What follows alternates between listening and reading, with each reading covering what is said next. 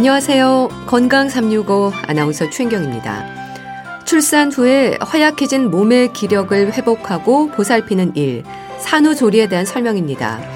임신과 출산에 이르기까지 산모의 신체적인 변화가 많잖아요.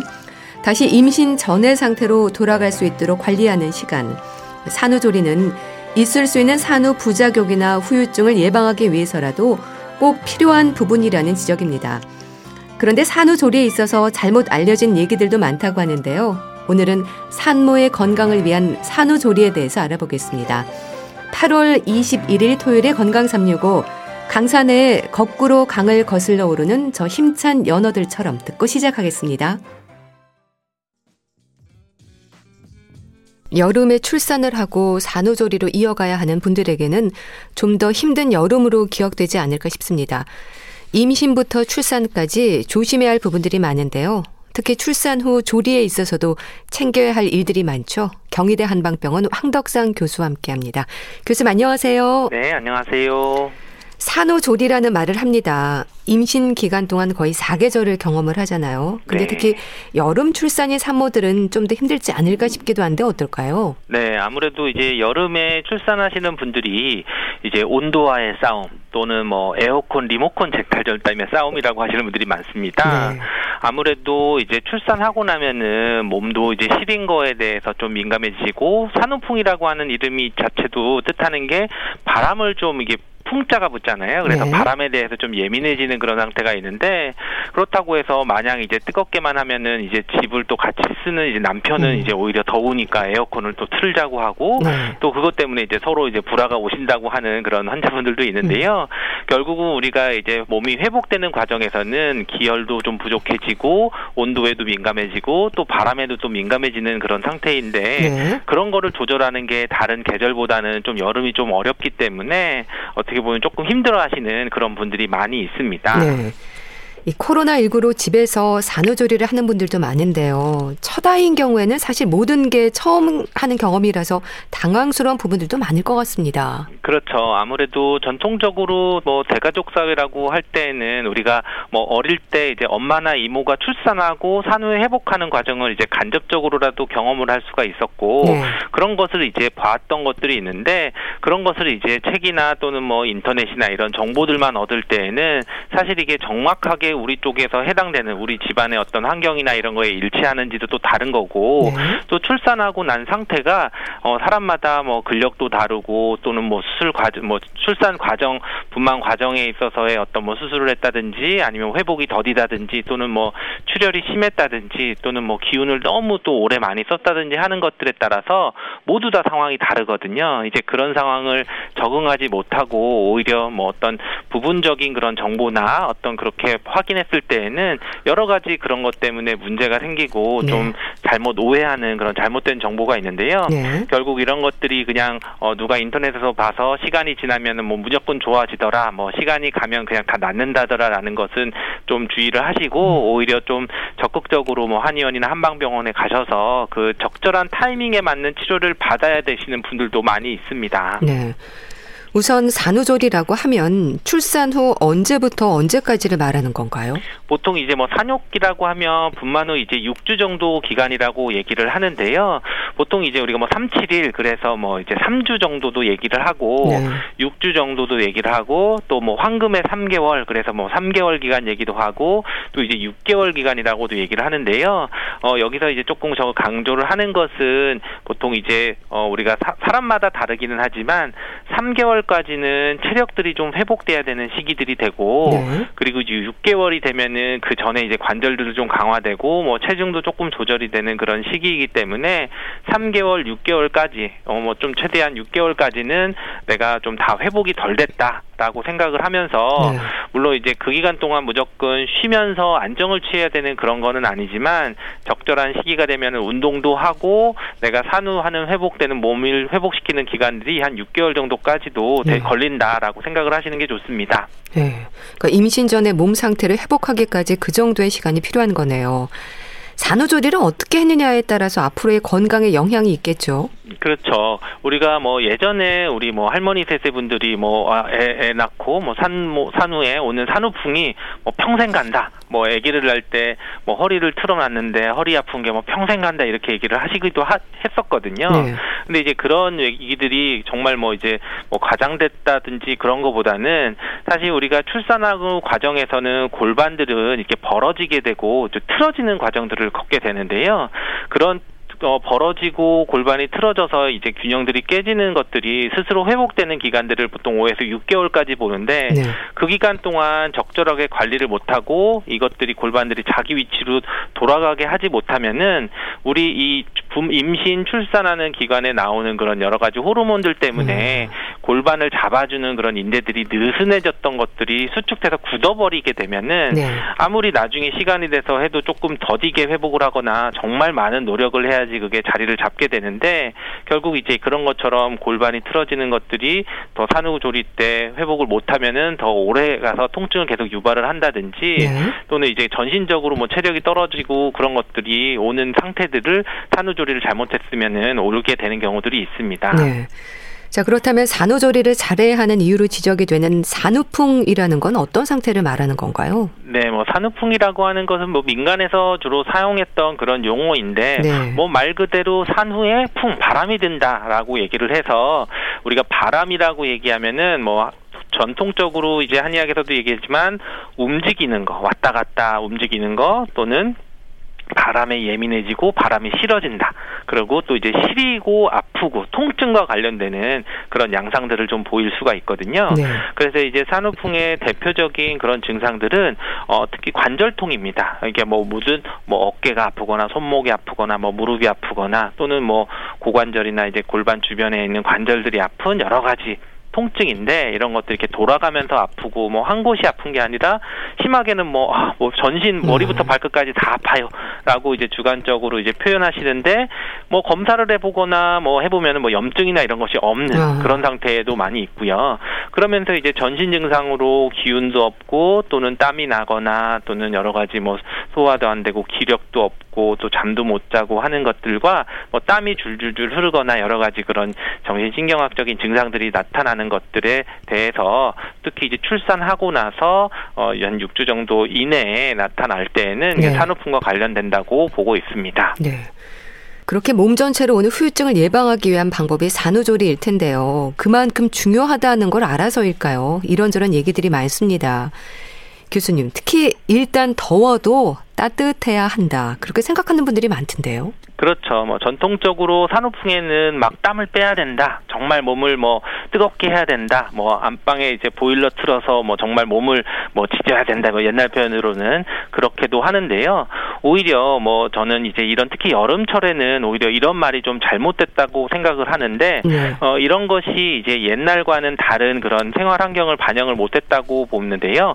왜냐하면 옛날에는 어쨌든 이제 그런 뭐 실내 공간에서만 활동하는 게 아니라 뭐 야외 공간 아무리 여름이라지만 뭐 저녁이나 이런 때는 찬바람이 불 수도 있는 거고 어떤 이제 그런 외부 환경에 대해서 노출이 되는 시기에는 그런 말이 맞지만 네. 현대처럼 어쩐 이제 좀 실내 공간에서 좀 외부와 좀 어느 정도 보온이라든지 공기의 흐름이나 이런 것들이 좀 밀폐되는 그런 공간이라 그러면은 오히려 무조건 뜨겁게 하는 것보다는 내가 몸에 좀 적절히 회복하는 그런 적정 온도들을 유지하는 것이 가장 중요한데요. 네.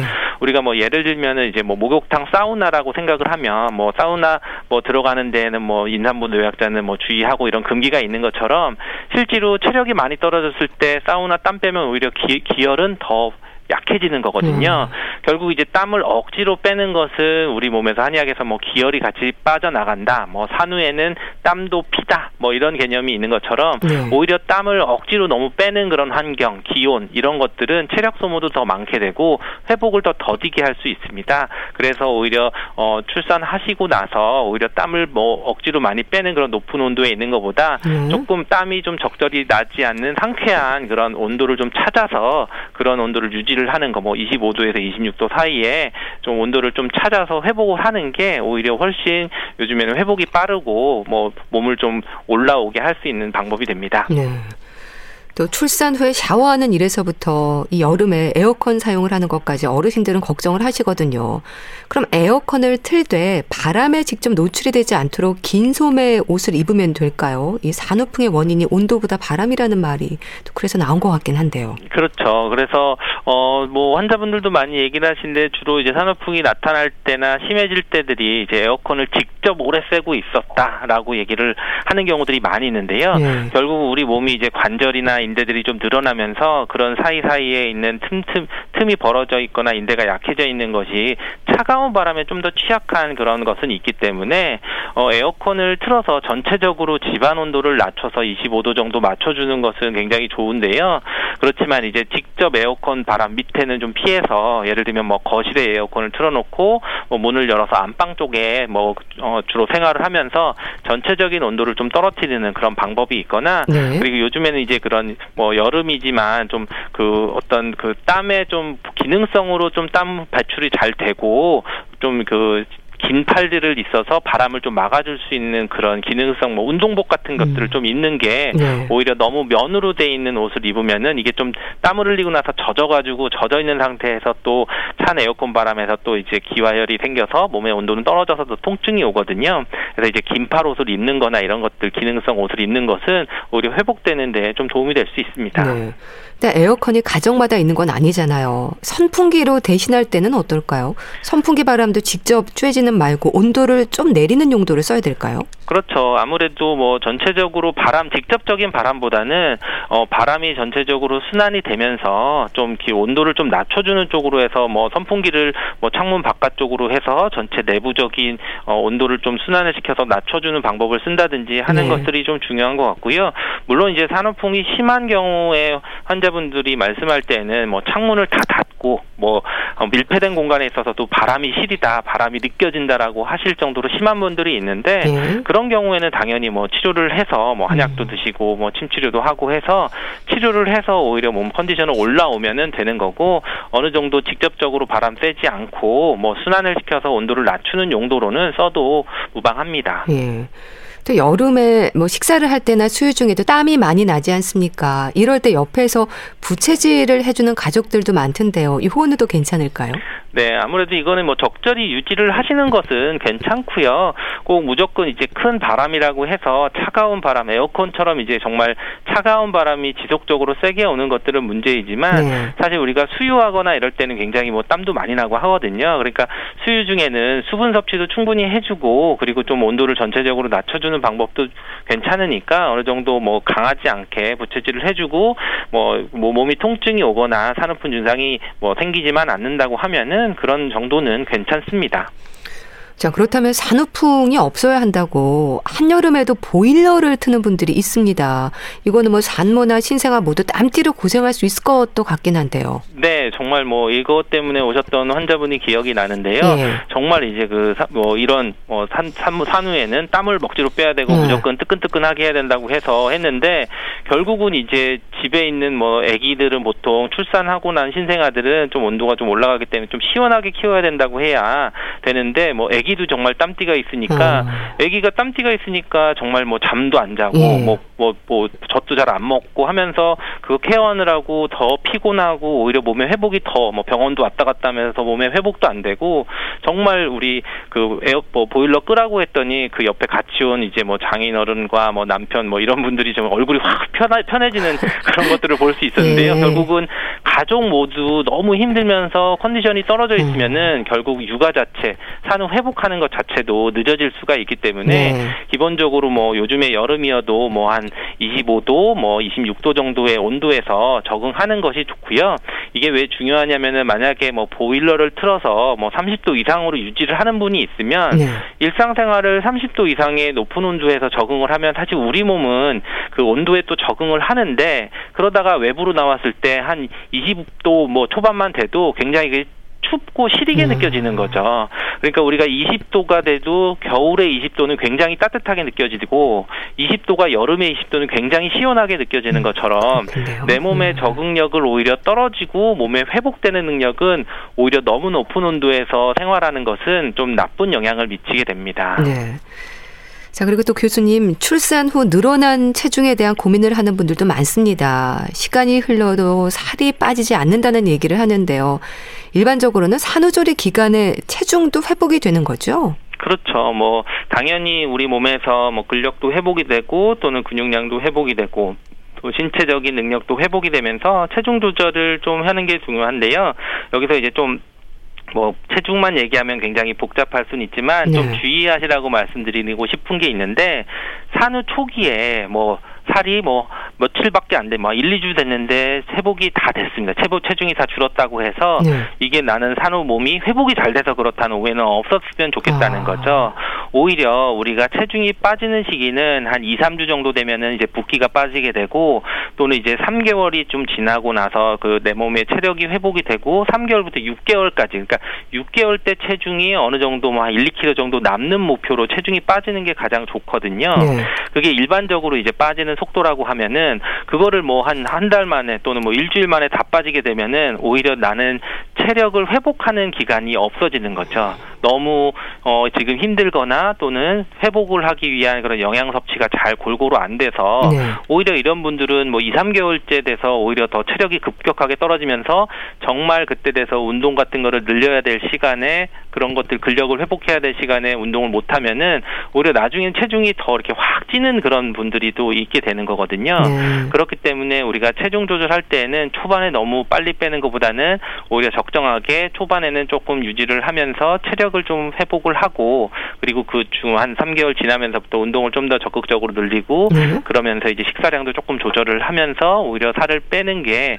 오히려 그런 여러 가지 산후풍도 예방할 수 있고 산후의 회복을 도와주는 그런 체중 감량 속도이기 때문에 오히려 이제 그런 거를 좀 주의를 하셔야 되는 거고 네. 초반에 오히려 뭐 체중을 너무 많이 빼는 빠 지는데 모유량이 줄어드는 걸 또 걱정하는 분들이 있거든요. 아. 결국 이제 모유도 우리 몸에서는 피를 피가 잘 만들어져야 되는데 당연히 체중이 빠지고 영양이 불균형하면 모유량도 부족하고 체중 뭐 피도 보혈시켜 주는 게 부족해서 회복이 더뎌지는 그런 이치가 됩니다. 네. 운동도 그렇고요. 먹는 음식도 그렇고 사람마다 좀 다르긴 할 것 같은데 어떻게 얘기하면 될까요? 네, 그렇죠. 이거는 사실은 어 저도 딱 일괄적으로 말하기 어려운 부분인데 그것은 네. 왜냐하면 제일 중요한 건 사람이 원래 이제 그 임신 전에 내가 어떤 비만도가 어떠냐, 과체중이었냐, 또는 말랐느냐, 또는 임신할 때 체중이 몇 킬로가 늘었고 또는 뭐 분만하는 과정에서 출혈이 많았느냐, 회복되는 이런 것들이 다 여러 가지도 많이 있어가지고 네. 좀뭐 일괄적으로 말하기는 어려운데요. 결국은 이제 그렇지만 내가 3개월, 6개월이라고 하는 그 시간 동안 통증이 없고 체중이 잘 회복하는 것들을 좀 보시게 되고 네. 그 기간에 맞춰서 이제 운동이나 이런 것들을 좀 적 절히 하시면 되고 만약에 이제 통증이 있거나 뭔가 몸 컨디션이 안 좋으면은 꼭 이제 뭐 병원이나 또는 한의원이나 한방병원에 오셔서 진료를 받으시면은 그런 곳에 대해서 지금 상태를 좀 평가를 받고 네. 좀 어떤 적절한 대처 방법을 좀 교육을 받고 가시는 것도 좋은 방법이 됩니다. 네. 임신 기간부터 출산까지 먹고 싶은 음식을 원 없이 먹었다는 분들이 많잖아요. 교수님, 산후조리 중에는 어떨까요? 몸이 완전히 회복이 되기 전이라서 조심할 필요가 있지 않을까 싶기도 한데요. 그렇죠. 사실은 이제 뭐 임신 기간부터 출산까지 원 없고 먹, 원 없이 이제 먹고 싶은 이런 거는 어떻게 보면 이제 태교적인 관점에서는 좀 안 좋을 수도 있는데 네. 왜냐하면 태교라고 하는 게 사실 애기 뱃속에 있을 때 잘 먹고 음. 주의를 해야지 오히려 출산하고 나서 이제 건강한 것이 된다고 하는데 네. 뭐 최근 연구에서 모유 수유하는 엄마들의 모유에서 황공 호르몬이 거의 많은 사람들이 검출된다는 연구 어. 보고도 있거든요. 네. 그래서 이게 뭐 어, 종류에 따라서는 정말 뭐 거의 100% 가깝게 뭐 나오는 것들이 있다고 얘기를 하는데 결국은 이게 어 우리가 먹는 모유나 이런 것들이 엄마가 먹는 어 음식이나 생활 습관하고도 좀 연관이 되는 것이기 때문에 어 조금 아무거나 먹는다기보다는 기본적으로 이제 담백하고 그리고 좀 안전한 음식인데 안전한 음식들은 뭐냐면 그 원재료가 확인이 되는 그런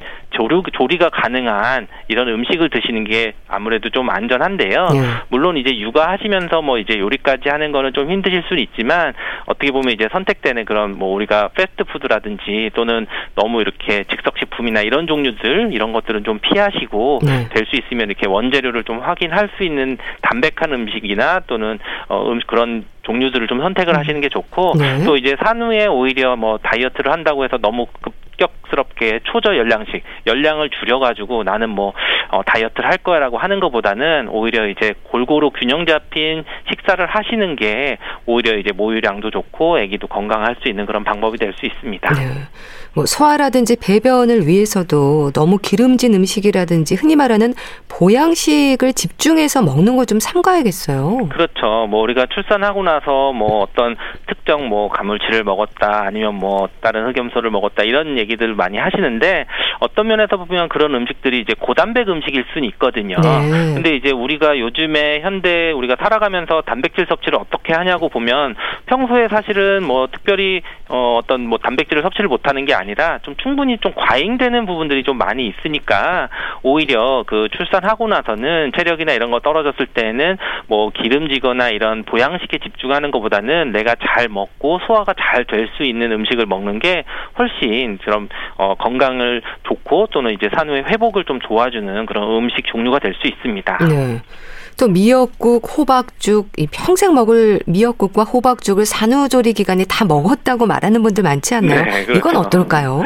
어, 물론 이제 미역이 주는 그런 뭐 기능들이 기본적으로 뭐 우리 몸에서 영양도 좀 도움이 되고 산후의 몸 조리용으로 여러 가지 면에서 좀 어, 도움이 될 수는 있는데요. 저는 뭐, 뭐 미역국만 먹다가 질려가지고 나중에 국도 안 먹고 네. 이제 그러는 것보다는 네. 오히려 뭐 땡길 때는 뭐그 소고기 국도 먹고 아니면 뭐 된장국도 먹고 오히려 좀 내가 골고루 해서 영양이 좀 잘 갈 수 있는 뭐 기본적으로 영양이라 그러면은 탄수화물, 단백질, 지방이 우리 뭐 필수 3대 영양소라고 하듯이 네. 이게 잘 섭취를 할 수 있는 쪽으로 좀 종류를 바꿔가서 드시는 거는 전혀 문제가 없습니다. 네. 네.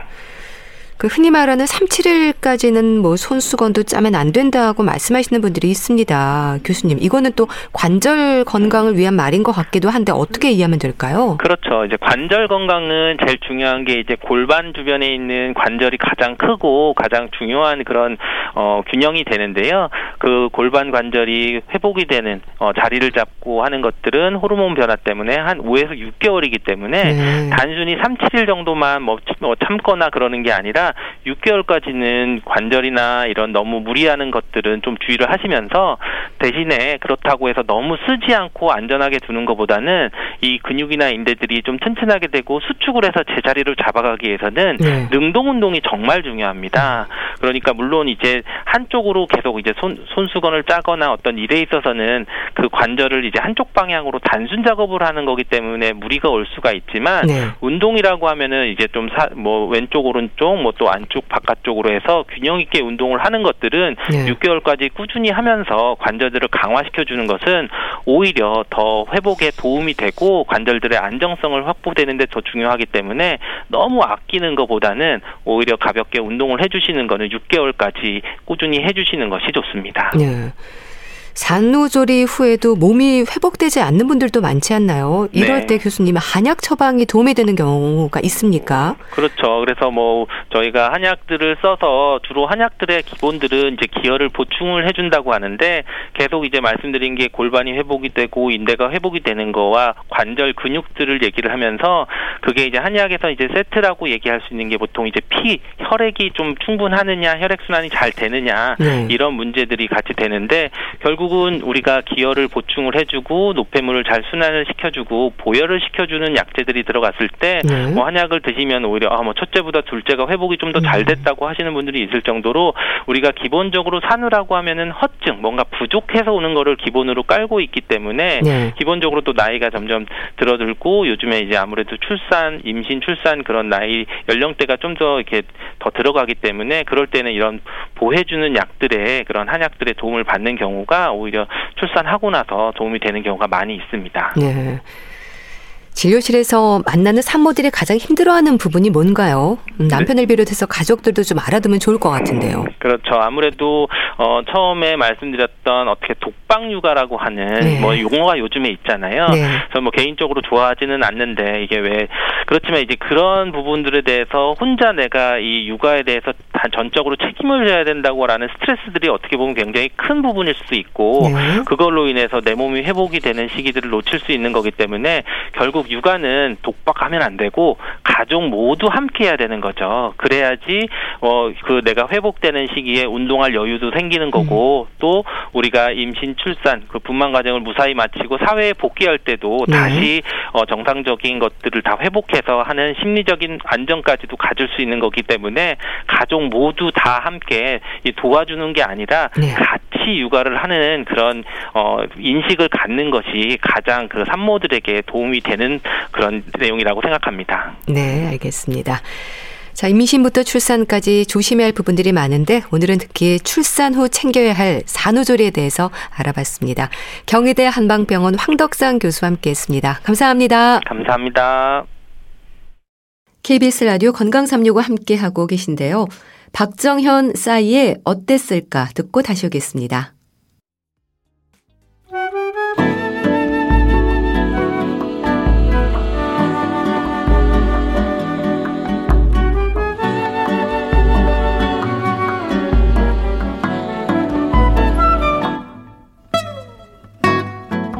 건강한 하루의 시작. KBS 라디오 건강 365. 최윤경 아나운서의 진행입니다.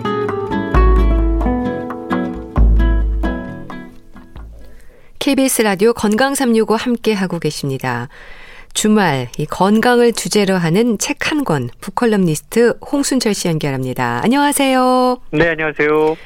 아, 해보세요. 이 책 제목이 아, 해보세요. 이건 뭐 치아 건강과 관련한 얘기인가 봐요? 맞습니다. 사실 어릴 때나 그리고 어른이 돼서도 제일 가기 꺼려지는 병원이 있다면 아마 치과일 아, 것 같습니다. 참 네. 가기 힘든 곳이에요. 네. 웬만큼 아파서는 치과에 잘 가지 않는데요. 그 말은 일단 치과에 왔다란 이야기는 충치가 상당히 음. 진행되었다라는 의미로 받아들일 수도 있을 것 같습니다. 네. 하지만 이가 아파도 현실적으로 돈이 없어서 치과에 감히 가지 못하는 사람들도 상당히 많이 있다고 그럽니다. 네. 가난한 사람들, 노숙자, 아, 가끔 보면 이런 분들의 모습이 TV 화면을 통해서 비춰지게 되지 않습니까? 그런데 이런 분들의 얼굴을 보면 안타깝게도 대부분 치아가 음. 건강하지 못하다라는 공통점을 지니고 있습니다. 네. 오늘 소개해드리는 아, 하보, 아 해보세요라고 하는 책은요, 당신의 치아를 보여주면 당신이 어떤 삶을 살고 있는지 알려드리겠습니다. 라고 이야기를 해요. 이 책은 치아에 새겨진 불평등의 이력들을 소개해주고 있는데요. 예. 미국 출신의 의료 전문 저널리스트인 저자 메리 오토는 8년 동안 기자 생활을 하면서 보건 및 빈곤 문제를 심층 취재했습니다. 그리고 특히 미국의 구강 건강을 다룬 기사를 많이 썼는데요. 네. 이번에 책을 통해서 치아 건강을 통해서 드러난 미국의 불평등의 불편한 현실을 소개하고 어. 있는 겁니다. 단순한 치아 건강에 대한 책이 아니네요. 그렇습니다. 치아 건강에 불평등이 숨겨져 있다. 글쎄요. 충치는 뭐 생활 습관의 문제가 아닐까 싶기도 한데요. 다들 그렇게 쉽게 생각할 수가 있어요. 네. 그리고 분명히 생활 습관이 구강 건강에 영향을 미칩니다. 예를 들어 어려서부터 뭐 단 음식을 자주 먹고 양치질을 게을리하면 충치에 노출될 가능성이 높아지겠죠. 네. 그런데 어려서부터 단 음식을 자주 먹고 양치질을 자주 하지 않을 확률이 높은 부류가 누구일까? 아. 생각할 필요가 있다는 거죠. 네. 자주 치아 건강을 확인하고 미리 예방하거나 간단한 치료를 할 수 있는 부류는 또 누구일까? 네. 이 책은요, 우리의 치아는 생각보다 강하다라고 이야기해요. 물 속에서, 불 속에서, 심지어 무덤 속에서도 몇백 년 동안 버틸 수 있는 게 우리 치아입니다. 그런데 가난한 삶이라고 하는 재앙이 우리의 치아를 파괴한다라고 강조하고 있는데요. 네. 이 책은요, 치아 감염을 치료하지 못해서 발생한 합병증 때문에 2007년에 사망하게 된 미국 메릴랜드 출신의 소년 데몬테의 이야기를 소개하면서 시작이 돼요. 어. 데몬테는 12살이었는데 네. 12살 때 사망을 했어요. 이 소식이 세계적으로 큰 충격을 안겼습니다. 사망의 원인이 충치였기 때문인데요. 아. 언뜻 이해가 잘 되지 않잖아요. 예. 대문태는 노숙인 보호시설에서 남동생과 함께 살았습니다. 그런데 제때 충치 치료를 받지 못해서 그 박테리아가 뇌까지 번지게 돼요. 결국 그것 때문에 숨지게 됩니다. 그렇군요. 태어나서 한 번도 치과 치료를 받아본 적이 없었는데요. 네. 근데 너무나 안타깝고 또한 역설적인 사실은 그가 사망한 곳에서 멀지 않은 볼티모어 지역에 1840년에 세계 최초로 문을 연 치과 음. 대학이 있었다라는 거예요. 네. 무슨 얘기냐면 돈만 있었으면 음. 치료를 받을 수 있었을 예. 상황인데 그렇지 못했기 때문에 그가 결국 사망하게 됐다라는 겁니다. 네. 참 태어나서 한 번도 단 한 번도 치과 치료를 받지 못했다. 글쎄요, 이게 설마 싶기도 하지만, 그러니까 설마가 아니라 현실이라는 얘기잖아요. 그렇습니다. 이 책에 미국의 사례가 다양히 서, 다양하게 소개가 되고 있거든요. 예. 근데 사실 우리나라의 의료 체계에서도 치과 치료에서는 사실은 여러 가지 불평등의 요소가 좀 숨겨져 있는 것 같습니다. 미국의 치과 의료라고 하는 무질서한 세계를 들여다보고 있지만 우리의 상황 역시 별반 다르지 않은 걸 발견하게 되는데요. 네.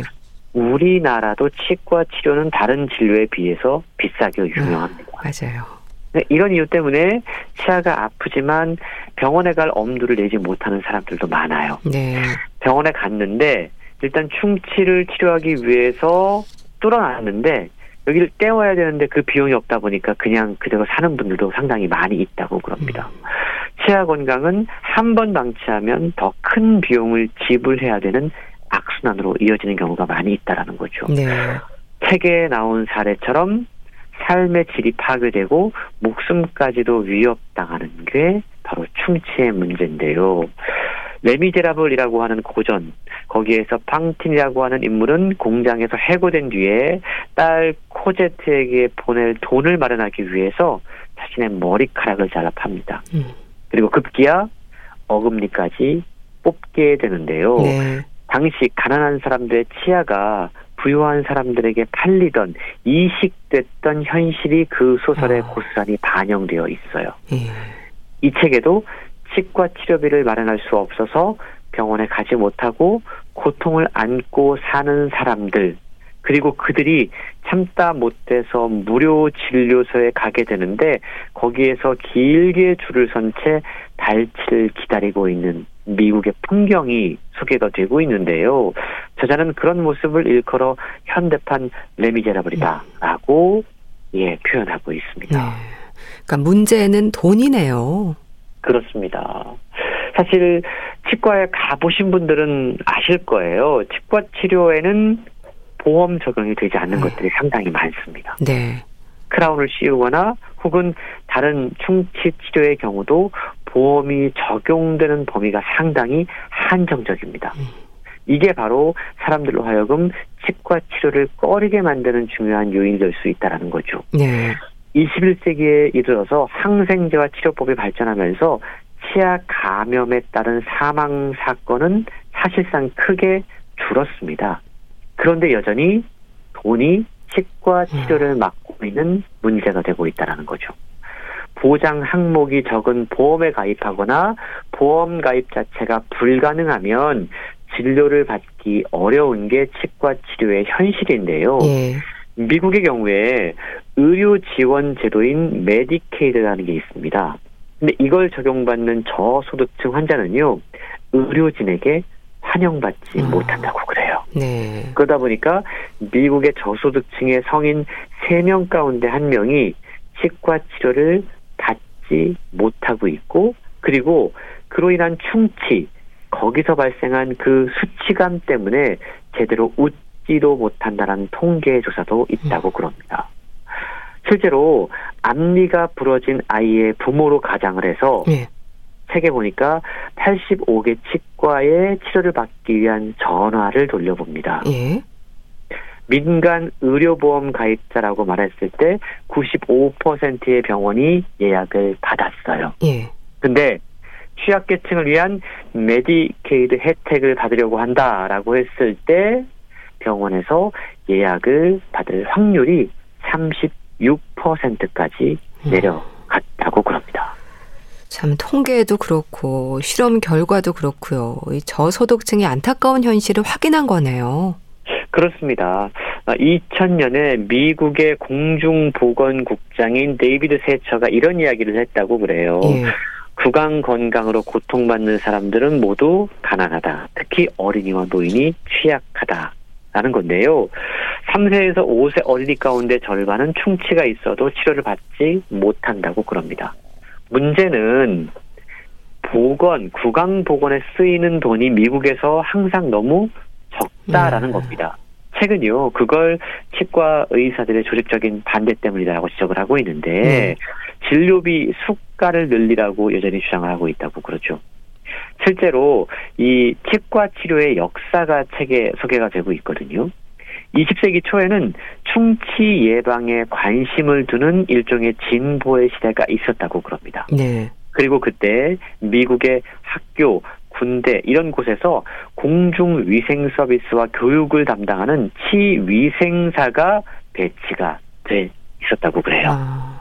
그런데 1차 세계대전 이후에 치위생사가 늘어나자 치과 의사의 역할이 줄어든다라는 그런 어떤 의료계의 로비와 또 어, 치과 의사들의 공포와 함께 단동이 일어나서 학교라던가 군대에서 치위생사가 사라졌다고 그럽니다. 네. 그러니까 인구 전체에 음. 구강 보건 의료를 제공하려는 시도가 실패하고 말았고요. 아. 그 이후에는 예방하는 사람이 없다 보니까 충치를 만드는 세상이 됐다.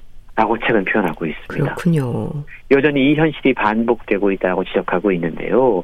가난에 따른 치과 진료 포기는 우리나라도 예외가 아닌 것 같아요. 음. 2019년 통계 자료가 아, 책에 소개가 되고 있는데 예. 가장 부유한 소득 5분위 가운데 50명 중에 한 명이 그리고 가난한 소득 1분이 7.5명 가운데 한 명이 치과 치료를 받지 못하고 있다고 그럽니다. 네. 가난한 사람일수록 치과 치료를 받지 못한다라는 게 통계를 통해서 나타났다라는 거죠. 그래도 불구하고 미백, 교정, 보철, 잇몸 성형 이런 거 일컬어 우리가 미용 기술이라고 이야기하는데 네. 이런 것들이 치과 진료의 80% 이상을 음. 차지하고 있다고 그럽니다. 네. 사실 치아는 건강뿐 아니라 삶의 질과도 연관이 되는 부분이잖아요. 근데 특히 이렇게 돈이 없어서 치료를 받지 못한다는 것도 또 하나의 소외겠어요. 그렇습니다. 사실 이 문제를 개선하기 위해서 이 책이 탄생한 거고요. 예. 어, 의료계 현실에 상당히 뼈아픈 지적들을 하고 있습니다. 네, 고쳐야 될, 개선돼야 될 부분들이 상당히 많이 있는데요. 예.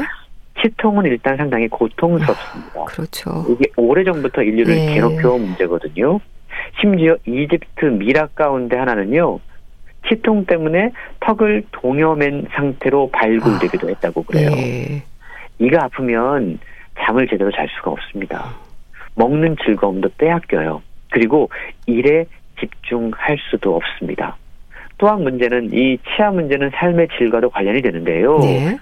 치아를 잃으면 자신감 있게 입을 벌려서 말하지도 못하고 활짝 웃지도 못합니다. 그리고 이게 일자리를 얻기 힘든 문제로까지 이어지게 됩니다. 네. 그런데 충치는 음. 예방이 가능하지만 가장 널리 퍼진 만성 질환이 되어 버렸다라고 제가 지적하고 있는데요. 네. 사람들은 치료 대신에 고통을 감내하면서 버팁니다. 음. 왜 그럴 수밖에 없는지 그 현실을 되돌아봐야 한다는 거죠. 네. 우리가 한밤중에 배가 아프면 병원 응급실에 가잖아요. 근데 한밤중에 이가 아프면 어떻게 합니까? 어, 참아야죠. 참다가 참다가 도저히 네. 못 찾으면 일단 병원 응급실에 가요. 음. 근데 거기에는 치과 의사가 아. 대부분 존재하지 않습니다. 맞아요. 뿐만 아니고요.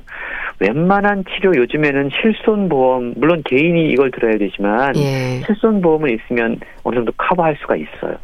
근데 치과 보험 상품은 일반 건강보험 상품에 포함되지도 않고 별도로 판매가 됩니다. 네.